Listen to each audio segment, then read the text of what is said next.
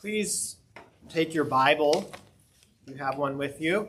Uh, if you don't have a, a Bible, but you have a smartphone, grab your smartphone. You can go even just go to your, your browser and type in the passage that we're going to be looking at today. Uh, we're, we're looking at the book of First Timothy, this letter of the Apostle Paul to Timothy, a young pastor in the Greek city of Ephesus.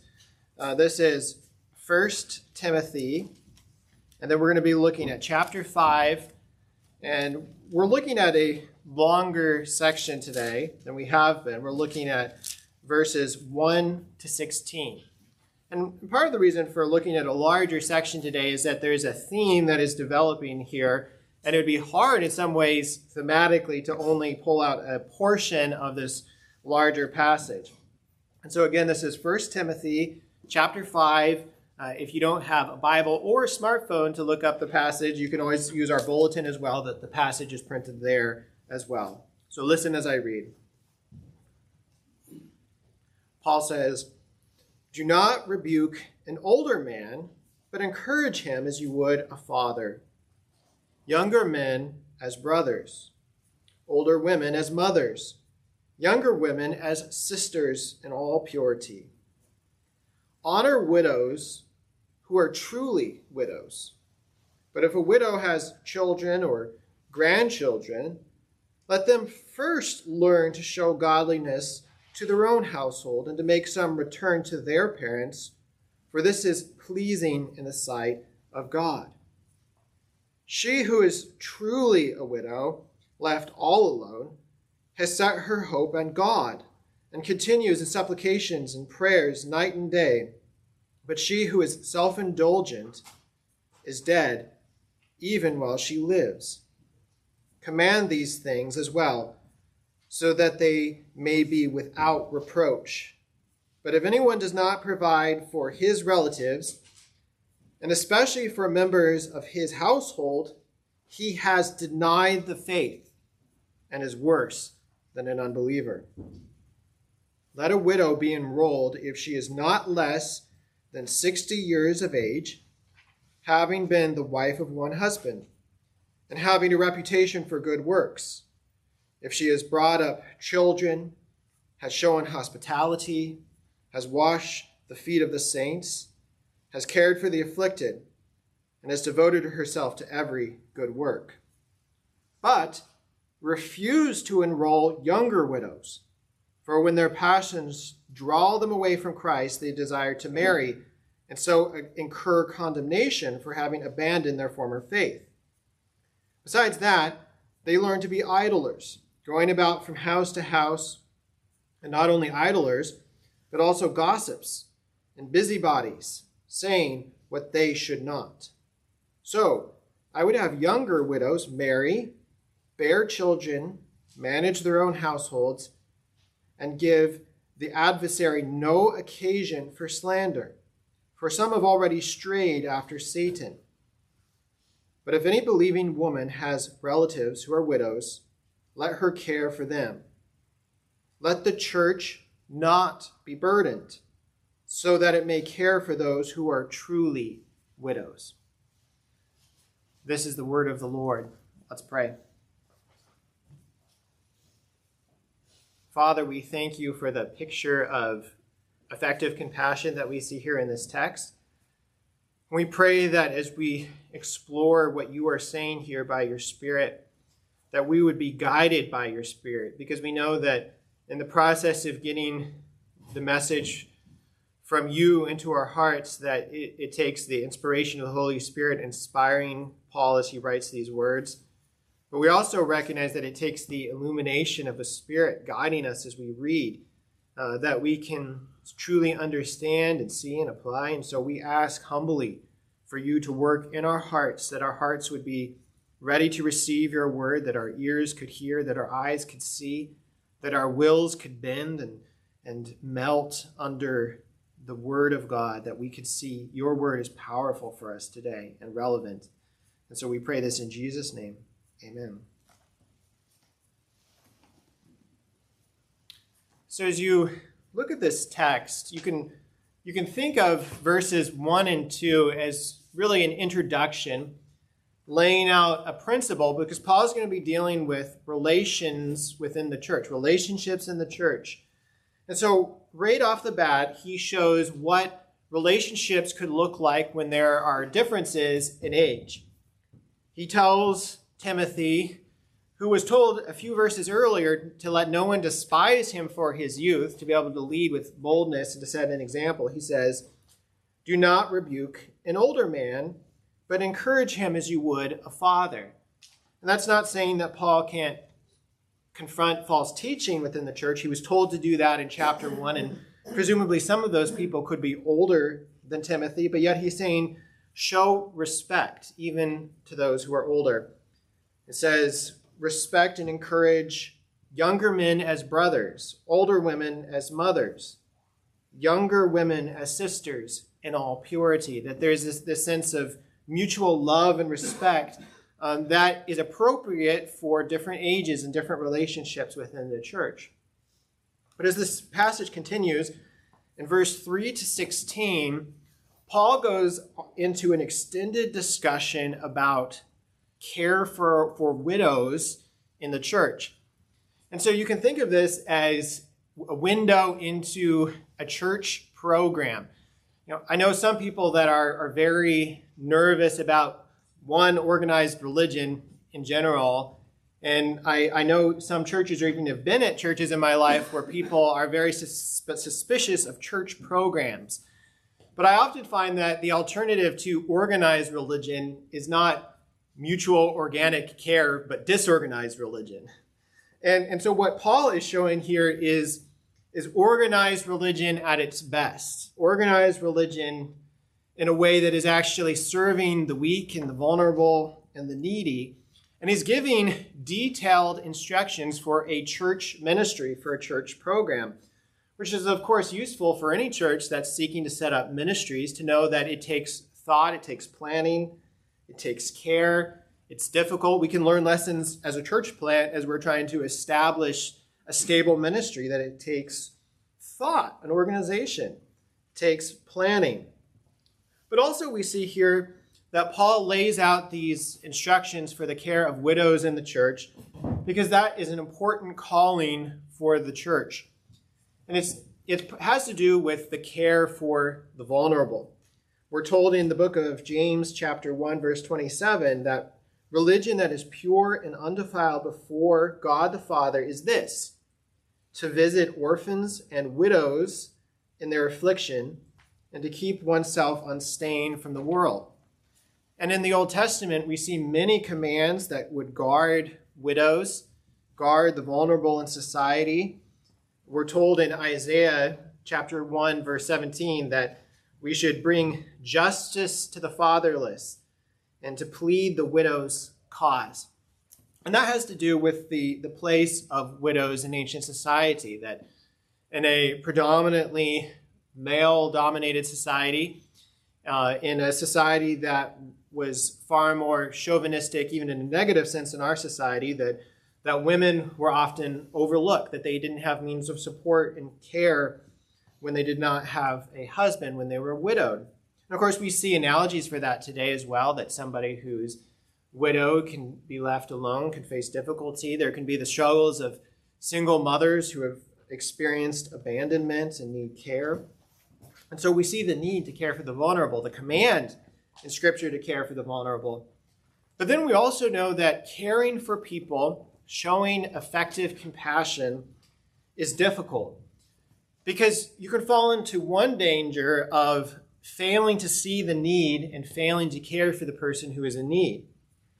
But then at the same time, as we care for people in need, we always run the risk of enabling people who don't actually need help or expending resources for people who don't actually need care and support. And that can drain the resources of a ministry or a small church or any organization in society. And so, how do we do both? How do we care for the weak and the vulnerable, but actually identify who is weak and who is needy and who actually needs the support of the church? It's very difficult and hard to see. Now, there's a award that a, an organization um, called World News Group gives out, and it's called the Award for Effective Compassion. And they have a there's a podcast that they do as part of goes along with the world and everything in it, their daily news podcast, but it's called Effective Compassion. And what they do is they highlight ministries throughout the country that uh, that meet their criteria of effective compassion. And some of that is, is flowing out of the, the work of one of their, their chief editor, Marvin Olasky, who has written a book actually about the history of compassion for the poor, when it's done well, when it's done poorly. And it, it's very interesting to hear about the ministries and what does effective compassion look like. As I think about that, I think that, that if they had the award for effective compassion in the first century, and if Timothy actually succeeded in implementing this widow care program that we see laid out in these verses, that I think they would be on the list of ministries that would be highlighted on the podcast for effective compassion, that they would potentially win the award for effective compassion. And, and so, what this passage does is it teaches us then what effective compassion looks like in the local church, but also in our lives as individuals. And so we're asking the question what does effective compassion look like? And we see three answers here in the text. So the first answer to this, what does effective compassion looks like, is first, effective compassion empowers families to serve, that it empowers families to serve. So look at verse 3 there in your Bible. Verse 3. Paul says to honor widows. So far, so good. But then he says to honor widows who are truly widows. And you say, well, Paul, what do you mean by truly widows? I think we can define what a widow is according to Scripture. But then Paul unpacks a little bit more down in verse 5 what he means. That he says, She who is truly a widow left all alone. That for Paul, his definition of the true widow needing the care and the support of the church, the financial support, all widows would need the care and support of the church, but he's saying the, the financial support of the church, that it's for the widow who is left all alone. And of course, that goes along with verse 4, where Paul says, But if a widow has children or grandchildren, let them first learn to show godliness to their own household and to make some return to their parents, for this is pleasing in the sight of God. Now, we'll, we'll come back to verse 4 and talk about some of the application of this verse. But for now, notice that Paul wants the church to respect what Abraham Kuyper, the great theologian, called sphere sovereignty. And you say, well, what is sphere sovereignty? And sphere sovereignty is the idea that God, in his wisdom, has set up different spheres of society uh, that have a degree of sovereignty, and that one sphere of society shouldn't invade the responsibility of the others as far as is possible. So there's the family, there's the church. We could think of businesses, nonprofits, there's the state, the government. And so each of those spheres of society have a God given responsibility that they are called to fulfill. And so when you think about needs, when you think about the encroaching danger of poverty, when you think of the position of widows in the first century, what Paul is saying is that the, the first line of defense against poverty, the first line of defense against the widow being left all alone is the family. And so he's saying for the church, do not invade the sphere sovereignty of the family if you are able. That, that if the, the widow has family members or children or grandchildren that can provide care, they should do it first, the first line of defense. And of course, sometimes that support is not there. Maybe there's not an intact family. Maybe there's no family at all. And that's saying the church then steps in as the second line of defense to provide care. And if the church is unable to do that, then perhaps a nonprofit steps in. And if no nonprofit is available to step in, perhaps the government steps in. But you think of how in our society, so often we've, we've flipped that paradigm of care upside down, that we think of the government's somewhat failed war on poverty over the last few decades, and how often, eh, with very good intentions, that the state has inadvertently, or maybe even intentionally sometimes, invaded the sovereignty of support for people that should have been the first line of defense, taking away from the church or taking away from the, from the family or taking away from nonprofits and caring for those in need. So, again, it's not saying that the government has no role in caring for the vulnerable, but it's saying that it's not the first line. And I was mentioning Marvin Olasky and, and his work on effective compassion, and he quotes a woman named Mary Richmond of the Baltimore City Charity. And this is what she wrote back in 1897. She said, Relief given without reference to friends and neighbors, or we could say in family, is accompanied by moral loss. Poor neighbors are doomed to grow poorer whenever natural ties of neighborliness are weakened by well meant but unintelligent interference. I think that that's right, that, that we can have well meant but unintentional interference. And that's what Paul is saying that, that the church shouldn't be guilty of well meant but unintentional interference into the family. And so, reflecting on this, Marvin Olasky writes, he says, Today, before developing a foundation project or contributing to a private charity, we should ask Does it work through families, neighbors, and religious and community organizations, or does it supersede them? So we say, what does effective compassion look like? Well, we see that, according to Paul, that it starts with the family, the responsibility of the family. And it's an intense responsibility, according to verse 8. Look there in your Bible. Paul says that if anyone does not provide for his relatives, and especially for members of his household, he has denied the faith and is worse than an unbeliever. Paul could not have stated this warning more sharply, more severely. That, that care for our family members isn't just a good idea, it's not a, a bonus moral duty, but it's saying that if, in terms of Christian piety, in ter- terms of living out our faith, the very starting place for that is care for our family. And he's saying that to fail to care for your family is tantamount to a denial of the faith. That somebody who does not care for his family is worse than an unbeliever.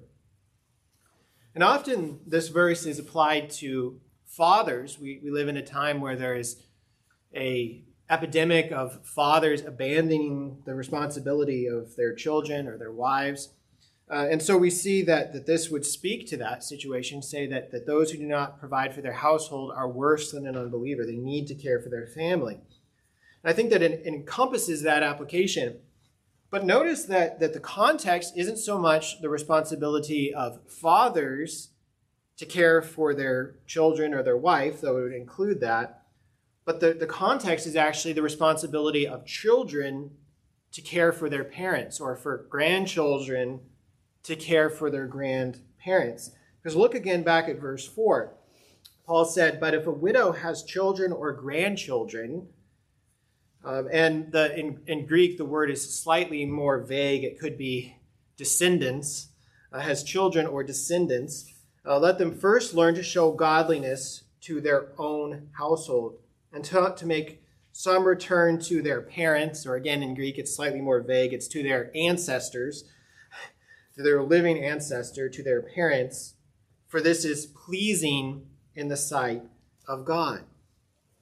And so Paul is saying that, that children have a debt of gratitude to their parents, that they are indebted to their parents, which is an interesting way of thinking about it. We, we might use that language, but it's interesting that the Bible directly uses that language. He says that the children need to make some return to their parents. Are they able to fully repay the debt to their parents? No. But this logic makes sense. I mean, you think about who changed your diapers when you were young. And, and you know that, that many people, when their parents age, have to give the same care. Or Who lost countless hours of sleep when you were a baby? And again, you might have to lose sleep for an aging parent.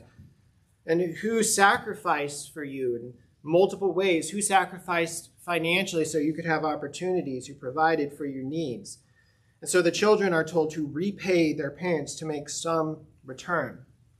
And you can think of examples. I mean, perhaps some of you were in the position of caring for aging parents or aging family members.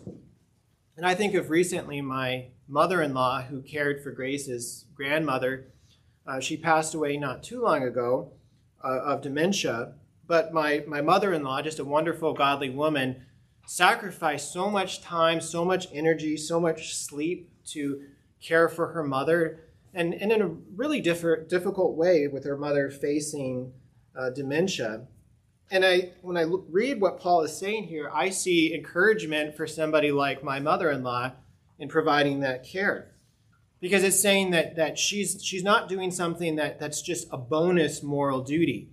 That so often in our society, that that kind of care for parents is seen as, wow, you're doing that. I can't believe you're doing that because even though there's a place for nursing home care, that what our society has so often done is shipped people out of sight, out of mind, so that parents never see their children or their grandchildren, so they don't receive any kind of care.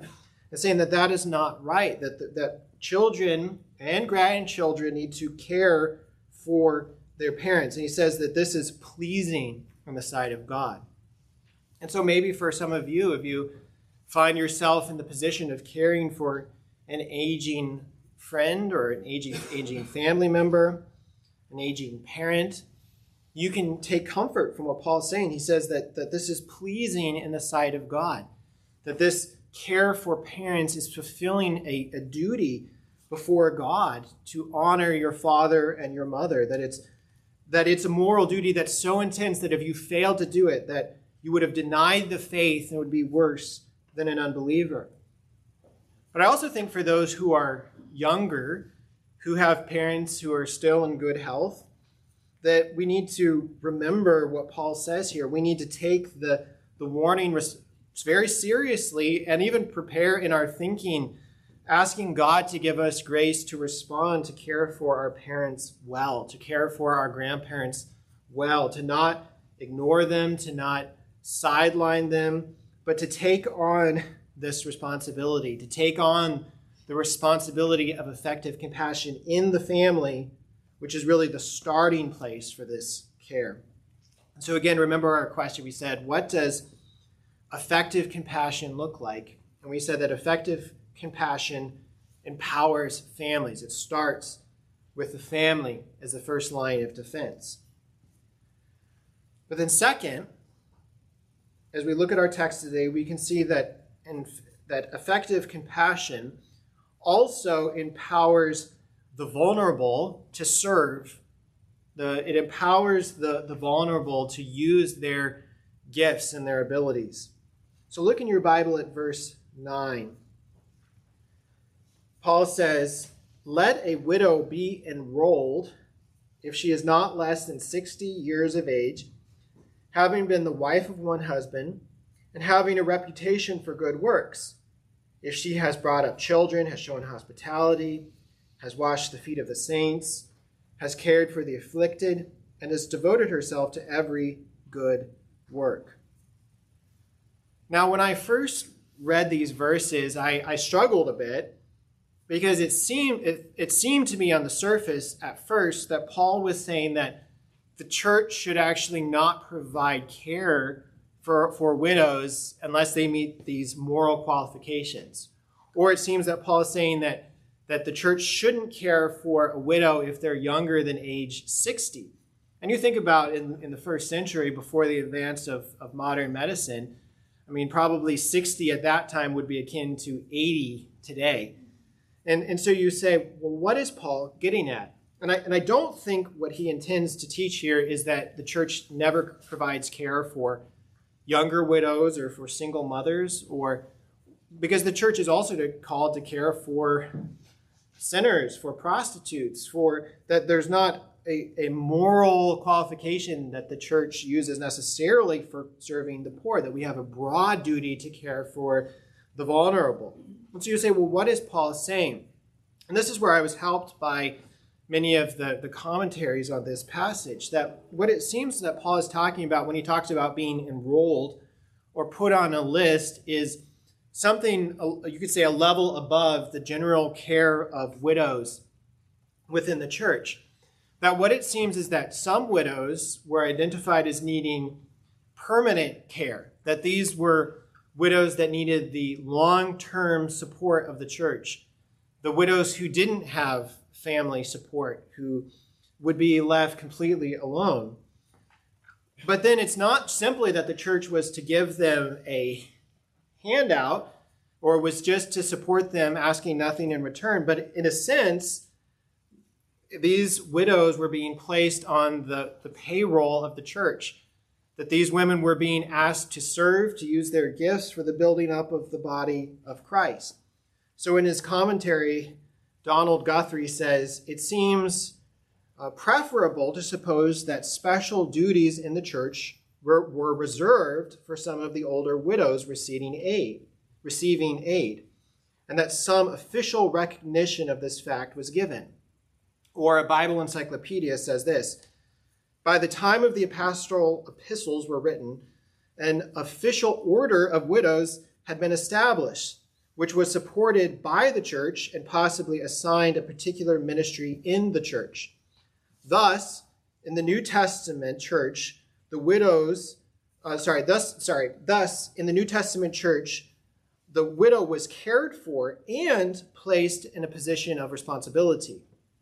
Then one more quote here. This is from John Calvin in his commentary. He says that some widows were received on the condition that the church should relieve their poverty, and that on their part they should be employed in ministering to the poor as far as the state of their health allowed. Thus, there was a mutual obligation between them and the church. So you see what, what this is drawing out that it's very likely that these older widows uh, weren't simply given money and sent away, or given money and relegated to a secondary position within the church.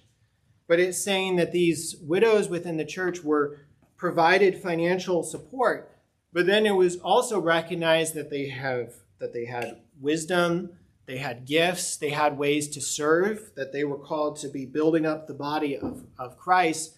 And so they were to essentially be using those gifts under the, the supervision of the church to provide care. And that's why we see this moral qualification that, that for, for these older widows who were, were receiving long term su- support, that they shouldn't be enrolled into this position of honor within the church unless they meet the moral qualification.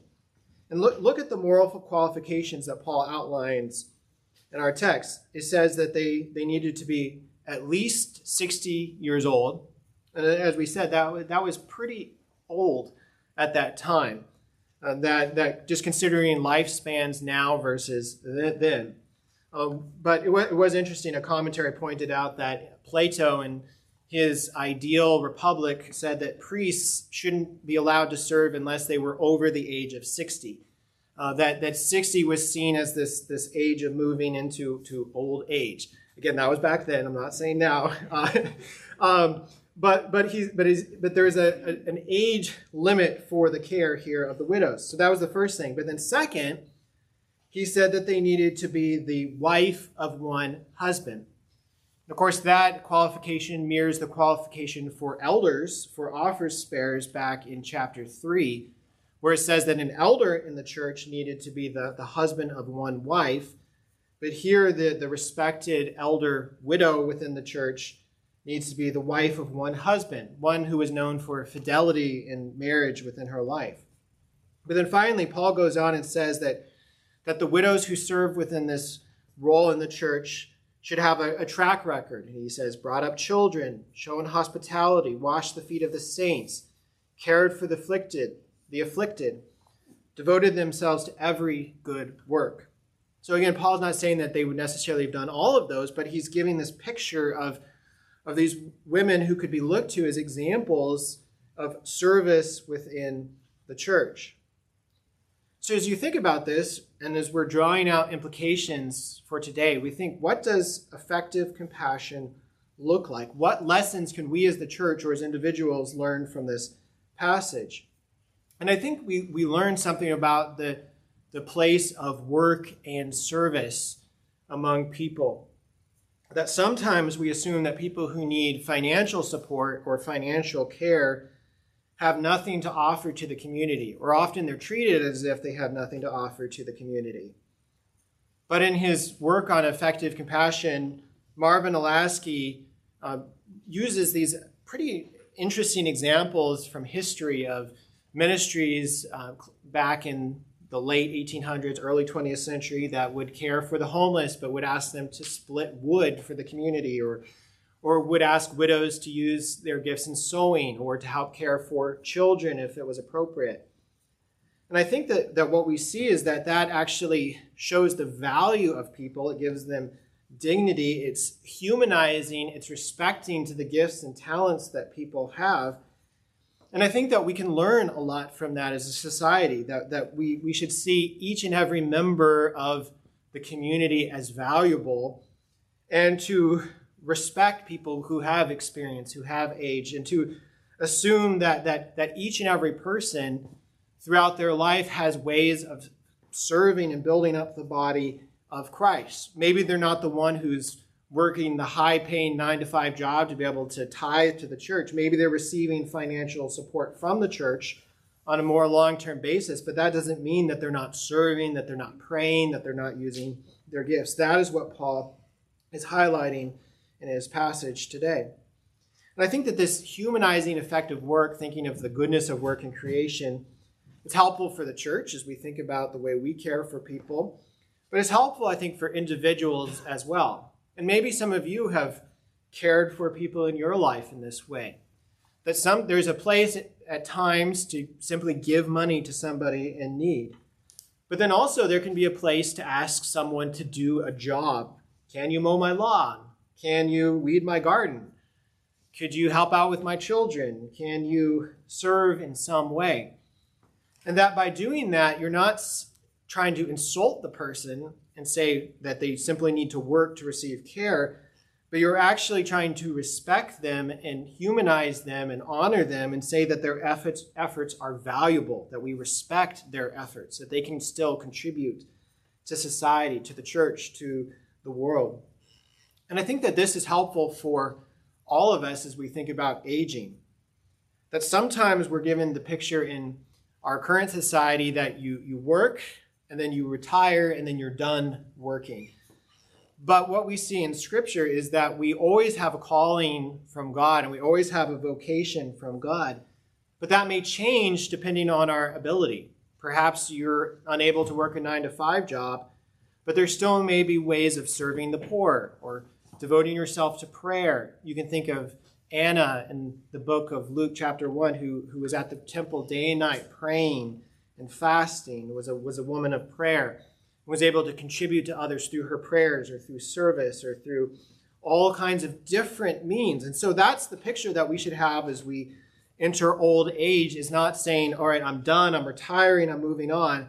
But at this given stage of my life, what does fruitful service look like? What does fruitful service look like when you have young children or when you have children out of the home or when you're above 60 or above 80 or above 90. What does service look like? That effective compassion empowers people to serve because that gives dignity and, and purpose to people created in the image of God.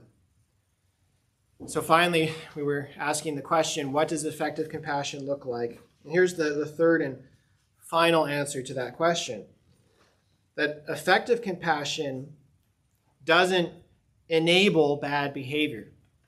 And this it really goes hand in hand with the, the dignity of work that we were talking about.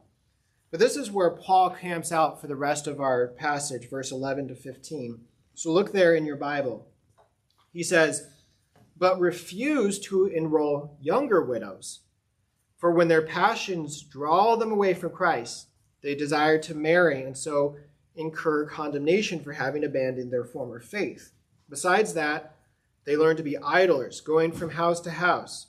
And not only idlers, but also gossips and busybodies, saying what, not, what they should not. So I would have younger widows marry, bear children, manage their households, and give the adversary no occasion for slander for some have already strayed after Satan. And so again, Paul isn't saying here that these that the church should refuse to care for younger widows if they are in true need, if they have no family support. But what he is saying is that it, when it comes to long term, permanent support of the church, when it comes to entering the, the, what we could call the payroll of the church to this role, special role of the older widows within the church. He's saying, refuse younger widows, refuse to enroll them. Don't put them into that category of the leading widows of the church. And then he explains the reason for that. And it's, it's that they have other means of support. They may not have the, the family support but Paul is encouraging these widows to, in a sense, take personal responsibility for their lives and, if possible, in many circumstances, to seek to be remarried or to raise children, to manage their household. Of course, Paul elsewhere lays out the legitimate role of lifelong singleness as a calling. That's not what he's dealing with here. But he's saying that, that if somebody is in the payroll of the church, if they have permanent support, but they don't have the spiritual maturity for this yet, that it could actually lead to gossip, it could lead down a, an unhelpful path. And so he's saying, yes, these women can find calling in other places. And I think that as we're, again, drawing out these lessons about the nature of effective compassion, that we learn this important lesson here about what it looks like. Uh, Matthew Henry, in his commentary on this, says, Charity misplaced is a great hindrance to true charity. There should be prudence in the choice of the objects of charity, that it may not be thrown away upon those who are not properly so, that there, there may be more for those who are real objects of charity. So you see what he's saying that, that, that you want to direct the resources of the church where they are truly needed. And again, Marvin Olasky, quoting early examples of charity, uh, he quotes the New Orleans Charity Organization in 1899. And they said, intelligent giving and intelligent withholding are alike true charity. That intelligent giving and intelligent withholding are alike true charity. And I think that's helpful for us because, yes, we see in Scripture the, the call the call for the church to give to those who beg, to, to give freely, to, to even be willing to be taken advantage of. You could think of the Good Samaritan. He was willing to be taken advantage of. And, and that the church needs to be free and open and caring for people, and sometimes to do that in a risky way or to risk being taken advantage of. And we see that in the example of Christ. But then there are other times where it is can be wise to withhold care and support the withholding of charity is also true charity. And that's what Paul's saying here that, that the goal of the church should see the, the widows in the best position where they could find themselves. And he's saying that, that for some of the widows, if they were enrolled into permanent care in the payroll of the church, that it wouldn't be good for them long term. And that what the church should seek is for people to be in the ideal situation for where they are. And so, again, we, we learn these important lessons, and we can think about the application for this both as a church and as individuals. But then, as we just wrap up today, we, we bring it around to Jesus Christ. This is a, a passage where there, there's it doesn't directly lay out the gospel within these verses. Paul has been laying that out earlier in the, the letter but we, we think of what does true compassion look like? What does effective compassion look like? And we see that ultimately in Jesus Christ as the, the ultimate example of effective compassion. I, I was talking about an award uh, the Hope Award for Effective Compassion, that ultimately that award wouldn't go to any church or any nonprofit or any ministry, but the ultimate Hope Award for Effective Compassion goes to Jesus Christ alone. Because he enters the world being willing to be taken advantage of, and he was taken advantage of, all the way to the point of death on the cross, giving himself as a sacrifice for his people. And we likewise should lay down our lives for others. That's the pattern that we see in Scripture, that there's no greater love than to lay down your life for another. But then we also see Jesus as one who didn't enter simply to enable us to, to live life however we want. That he died on the cross to save us from our sins, but, but to actually bring us into new life, to bring us from death to life, to, to call us to himself, to call us to our duty of serving our family and our friends and our, our church, that, that we are called to, to use our gifts to build up the body of Christ, that, that Jesus saves us and renews us and transforms us. And so his compassion was, was, wasn't just enabling bad behavior, but it was this transformative compassion that each and every one of us can experience today as we repent and trust in him alone for salvation. So let's pray. Father, we, we thank you for your effective compassion that you have displayed for us in Christ.